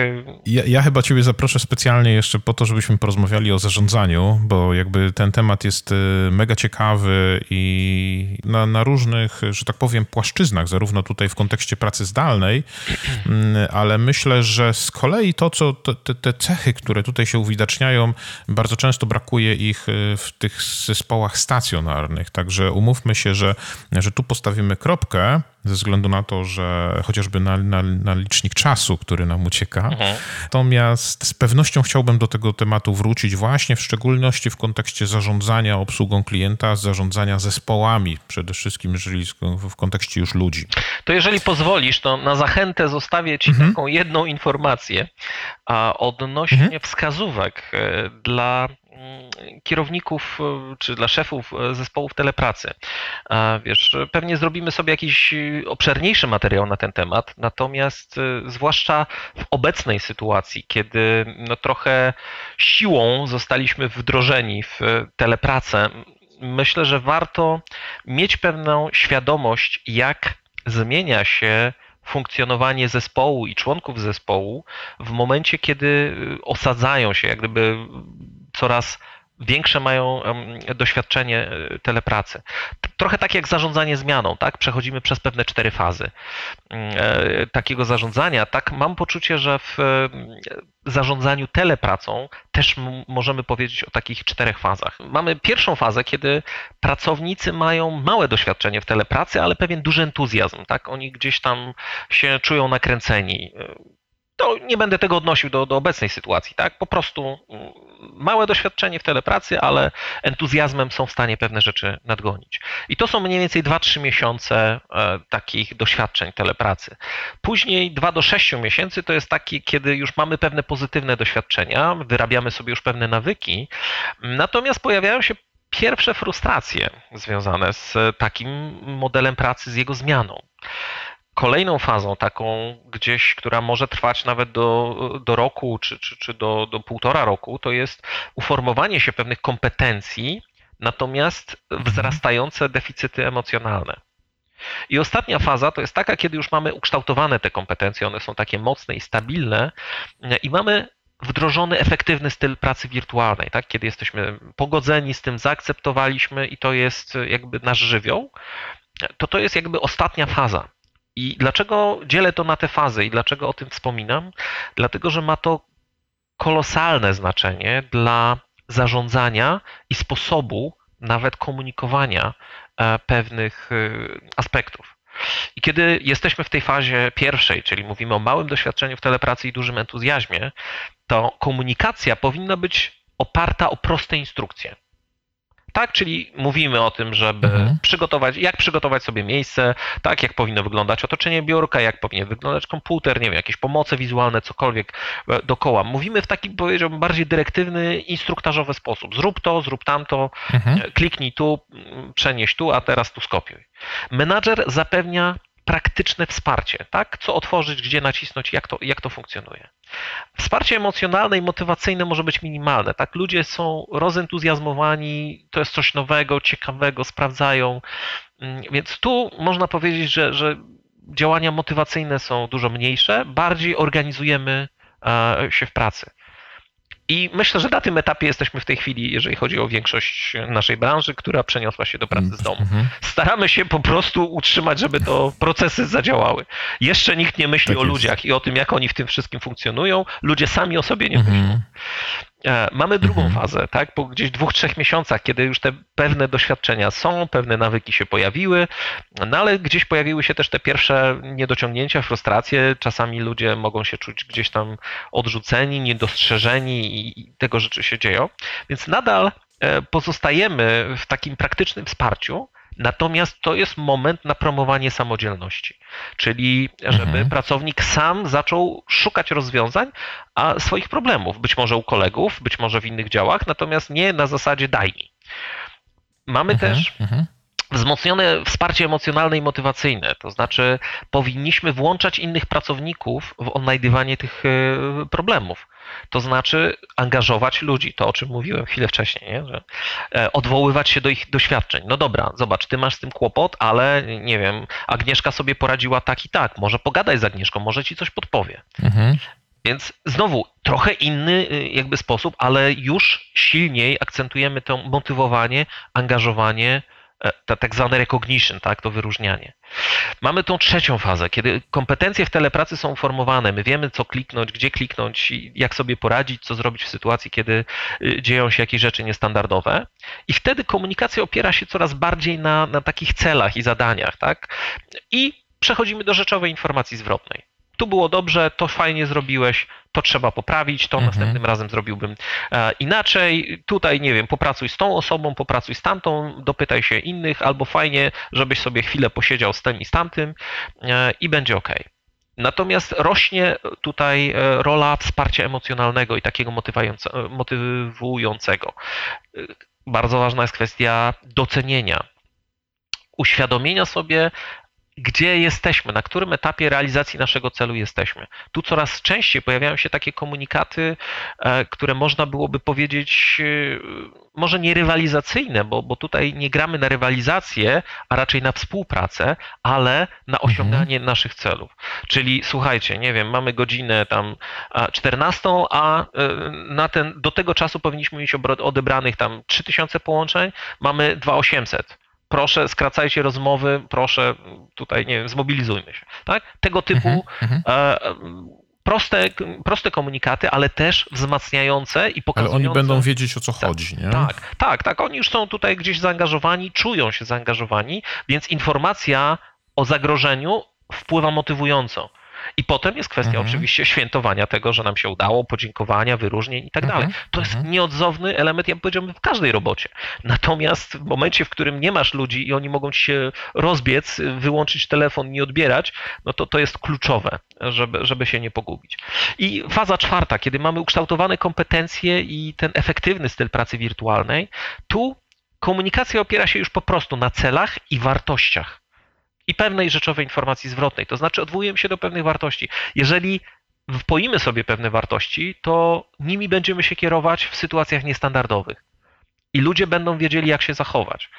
Mm, natomiast kwestie motywacyjne, kwestie takie już e, powiedziałbym emocjonalne, to jest wielka odpowiedzialność menadżera za to, żeby wspierać rozwój swoich ludzi, żeby z nimi rozmawiać o tym, co oni chcą robić dalej, jakie kompetencje chcą rozwijać, jakimi kompetencjami mogą się dzielić, jaki może być ich wkład w budowanie zespołu. To jest ten czas na delegowanie swoich własnych kompetencji a, części kompetencji, tak, y, do, mhm. do pracowników, po to, żeby ich angażować, po to, żeby prawda, te, te awanse e, poziome mm, realizować.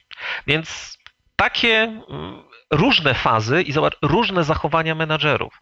Więc warto mieć mhm. świadomość potrzeb naszych pracowników, które, które gdzieś tutaj funkcjonują. E, to jest na podstawie doświadczeń amerykańskich e, zrobiona klasyfikacja. Myśmy ją trochę tylko tutaj ubarwili e, pewnymi przykładami, natomiast jest to doświadczenie bardzo dojrzałego rynku telepracy, czyli rynku amerykańskiego. Super, fantastycznie.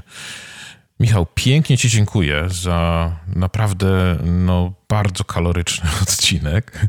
Ostatnie pytanie. Jeżeli chciałby ktoś dowiedzieć się więcej, skonsultować się, y, chciałby, szuka pomocy y, w zorganizowaniu takiego modelu pracy, gdzie Ciebie szukać? Bardzo serdecznie zapraszam. Myślę, że LinkedIn jest takim najlepszym mm, mhm. kierunkiem, gdzie, gdzie funkcjonuję. Nazywam się Michał Karzel i tam też można mnie, e, mnie znaleźć. Nie jest to medium, w którym e, żyję, to znaczy, że jestem tam stale, natomiast na pewno mm, zostawiona tam wiadomość e, będzie. Dotrze. Tak, dotrze i, i, i będzie na nią odpowiedź. Oczywiście wszystkie notatki do tego odcinka, łącznie z linkiem czy z kontaktem do, do Michała, będą w notatkach do niniejszego odcinka. Michał, pięknie Ci dziękuję jeszcze raz za rozmowę. E, znowu wróciliśmy do długich rozmów, ale się bardzo cieszę z każdej minuty naszego rozprawiania. Także cieszę się, że mogliśmy się też znowu po latach sobie usłyszeć. Nie? Trochę już minęło, tak. Trochę minęło, trochę minęło. To prawda, że tak, tak mi ludzie mówią, że ja to jeżeli chodzi o gadanie, to mało nie mogę. Pięknie Ci dziękuję i do usłyszenia. Wielkie dzięki, do usłyszenia. Ale to jeszcze nie koniec. Michał chciałby jeszcze dodać, że. No hej, Maczko, widzisz, tu jeszcze mówiliśmy o aspektach jakościowych, o spełnianiu pewnych e, standardów i o tym, czy to się różni. Tutaj też chciałbym podzielić się jednym ciekawym doświadczeniem, które stało się naszym udziałem w zeszłym roku. W 2019 roku Effectum uzyskało certyfikację PKJPA. To jest certyfikacja jakościowa potwierdzająca działania jakościowe w badaniach telefonicznych, w badaniach CATI co oznacza, że również pracując zdalnie, pracując w modelu rozproszonym, można spełniać te same standardy jakościowe przy badaniach rynkowych, takich jakie spełniają te najstarsze, największe, najbardziej rozpoznawalne instytuty badań opinii rynkowych. Więc e, jesteśmy chyba jedynym e, jako efektu takim call center, które tą certyfikację uzyskało. Co więcej, nawet sam proces certyfikacji tutaj musiał być najpierw mocno przenegocjowany, jak to będzie wyglądało, ponieważ różnił się od, od tego wszystkiego, co twórcy tej certyfikacji pierwotnie wymyślili. Natomiast tak, po roku tutaj przygotowań i e, procesie audytowym możemy stwierdzić i potwierdzić, że spełniamy najwyższe standardy jakościowe, takie same jak te wszystkie znakomite firmy badawcze. I to już prawie koniec dzisiejszego spotkania. Dla tych, którzy dotarli do tego momentu i są zainteresowani tematem, Michał przygotował specjalny materiał do doczytania. Cztery filary formowania zespołu telepracy to opracowanie w formacie PDF, które możesz pobrać ze strony tego odcinka pod adresem klientomania.pl łamane przez 84 jak 84 odcinek podcastu. Znajdziesz tam również, jak zwykle, transkrypt oraz linki do informacji, o których wspominaliśmy w rozmowie. Tymczasem dziękuję Ci za wspólnie spędzony czas, życzę Ci dużo zdrowia i pamiętaj, zostań w domu mam nadzieję, że już niedługo. Do usłyszenia w następnym odcinku. Cześć. Subskrybuj podcast Klientomania w swoim telefonie, żeby mieć dostęp do każdego nowego odcinka. Więcej na klientomania.pl